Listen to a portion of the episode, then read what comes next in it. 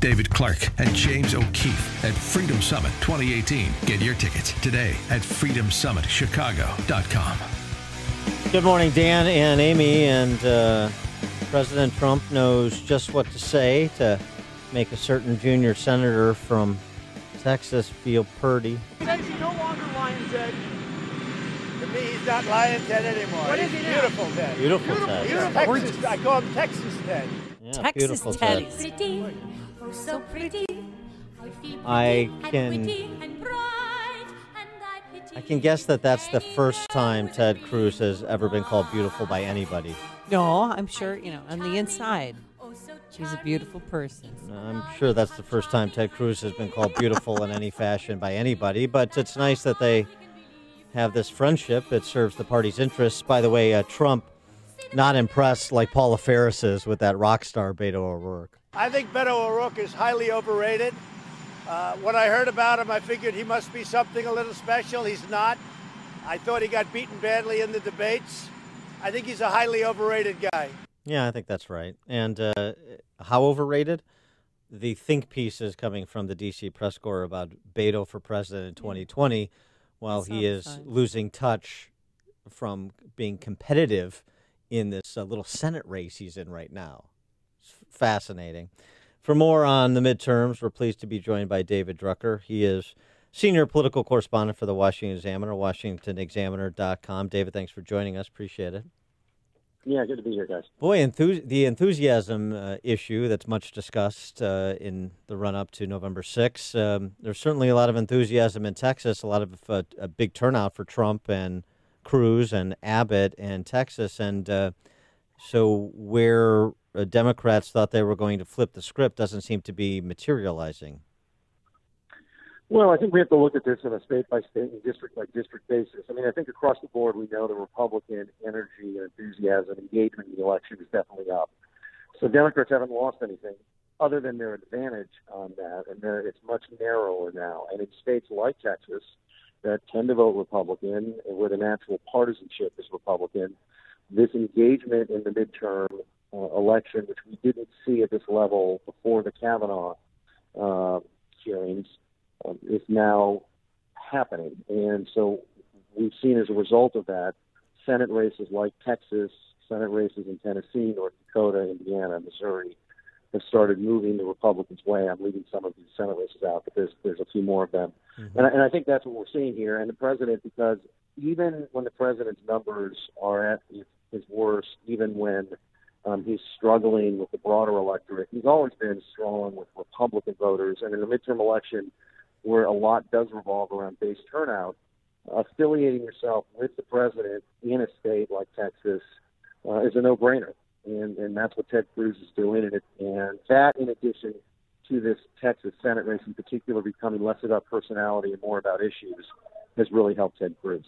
President Trump yesterday, you know, to try and lure people into voting, uh, talked about taxes and this 10% tax for the middle class. Um, I mean, obviously that needs congressional approval. They're in recess right now. What what kind of statement do you think that he's just blowing smoke, or do you think that he'll, you know, tackle that after the midterm elections? I, I think it's just Trump talking. Um, the Republicans in Congress uh, haven't discussed further tax cuts. I mean, in theory, if you look at the 1.3 trillion dollar tax overhaul that they approved last December, um, it had a pretty hefty middle class tax cut actually, and I don't know if there's any more cuts there beyond just reducing the marginal rates yet again, which I'm not arguing with. I'm not saying it's a bad idea. I'm just saying I don't think there's much of an appetite for that in Congress. And I think honestly we have to see how the midterm elections go because it, it, a, a tax bill of any sort would be a really heavy lift in a lame duck session. Um, even if Republicans remain in control, they're going to have uh, heading into January a much smaller majority in the House, much smaller.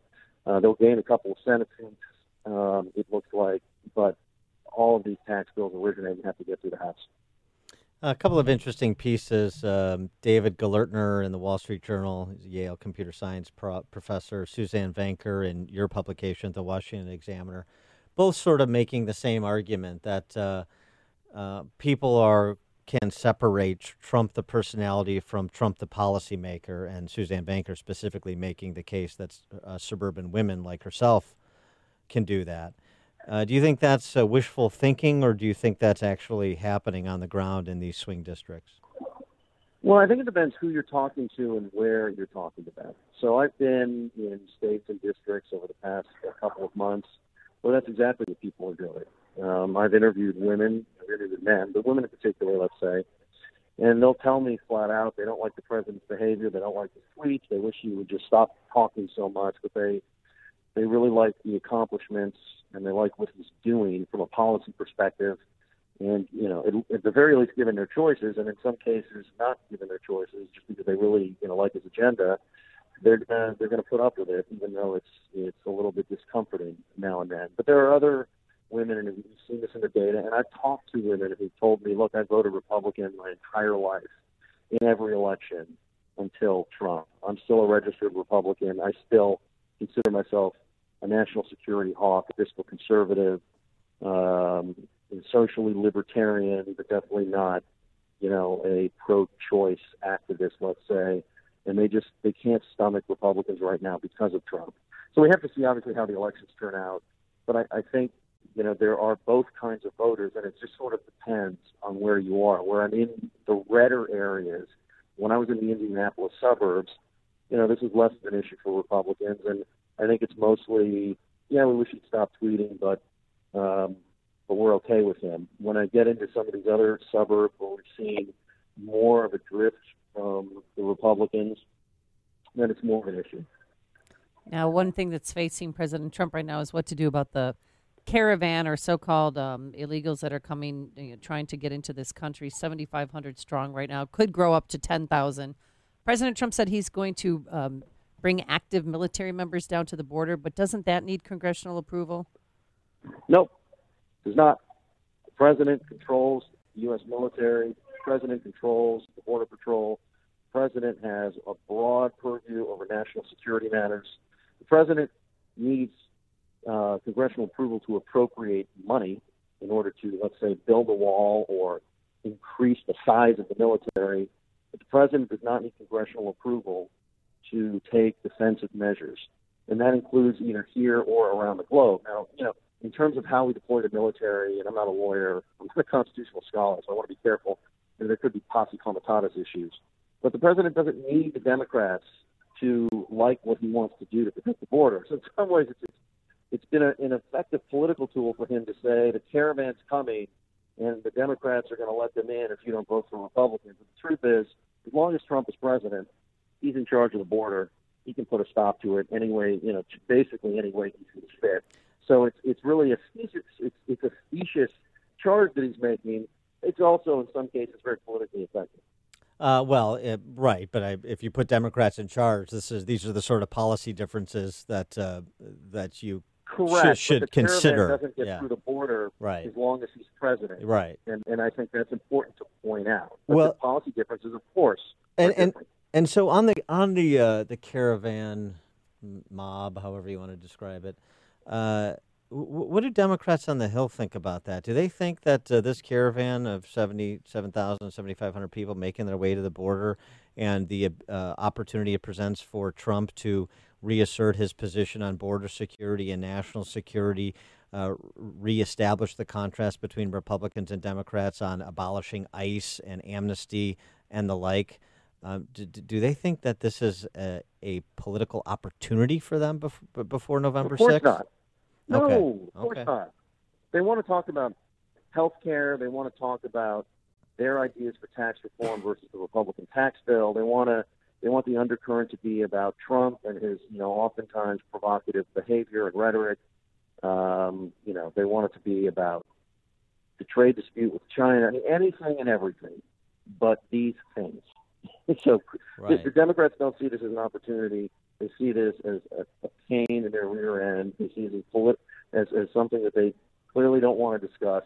And it, you know, and part of it is, is they, they know it's not helpful politically, but also it could put them crosswise with their base, who you know has a, a sort of different view about you know letting people into the country uh, than does uh, President Trump. But you know, where they're they're looking to pick up seats in some in suburbs that have traditionally voted Republican, this is just not what they want to be talking about. Right. So, because there's been, you know, as I'm sure you've heard, uh, conspiracy theories in both directions about who who benefits from this, and this is all Soros funded, or this is a false flag yeah, operation it's- by the Trump administration. And it turns out, you know, there's a lot of people from uh, places like Guatemala and Honduras that uh, and Mexico that would like to be in America. Look, I think we can make a case that a lot of those people just legitimately would rather live and work in America because it's a better place to be. Yeah. You're safer, you have more opportunity, you have a better education for your children, and I think that's been true going back a 100 years when it comes to immigrants trying to come here one way or the other. The idea that Democrats are engineering this uh, for gain just doesn't make any sense because there is no political gain to be had. Well, what about President Trump thinking that Middle Easterners have some, somehow snuck into this caravan or this group? Yeah, I mean, look, it's an, it's another uh, piece of information that we don't have any evidence for, but I'm not saying that to disprove it. I'm saying we just don't know. But you know, these are the sorts of things. These are the sorts of reasons why you want good border security to make sure you know different people that might want to do us harm would try and use people that want to come here for legitimate reasons, uh, and to use them to get in here to to to do bad things. So you know, the president brings this up because he wants this election to be about Republican policies on safety and security versus some of the more liberal elements of the Democratic Party who have talked about abolishing ICE and are uncomfortable with the idea that, you know, immigrating to the U.S. should be highly regulated. And, and you know, that's where he wants the messaging to be. It's, it's, it's a good, it's smart political messaging from the president it doesn't mean that everything makes sense, but you know what? When when Democrats accused Paul Ryan of uh, throwing Granny off a cliff because he wanted to reform Medicare, that that didn't you know wasn't factual either. So you know, Yeah. Both parties do this, and sometimes both parties succeed in doing this. Or as we played earlier, uh, Joaquin Castro accusing uh, Trump and Jared Kushner of ordering the hit on Khashoggi. I mean, it's it's pretty remarkable stuff out there. Um, he is David Drucker, senior political correspondent for the Washington Examiner, WashingtonExaminer.com. David, thanks for joining us. Appreciate it. Thanks a lot. And he joined us on our turnkey.pro answer.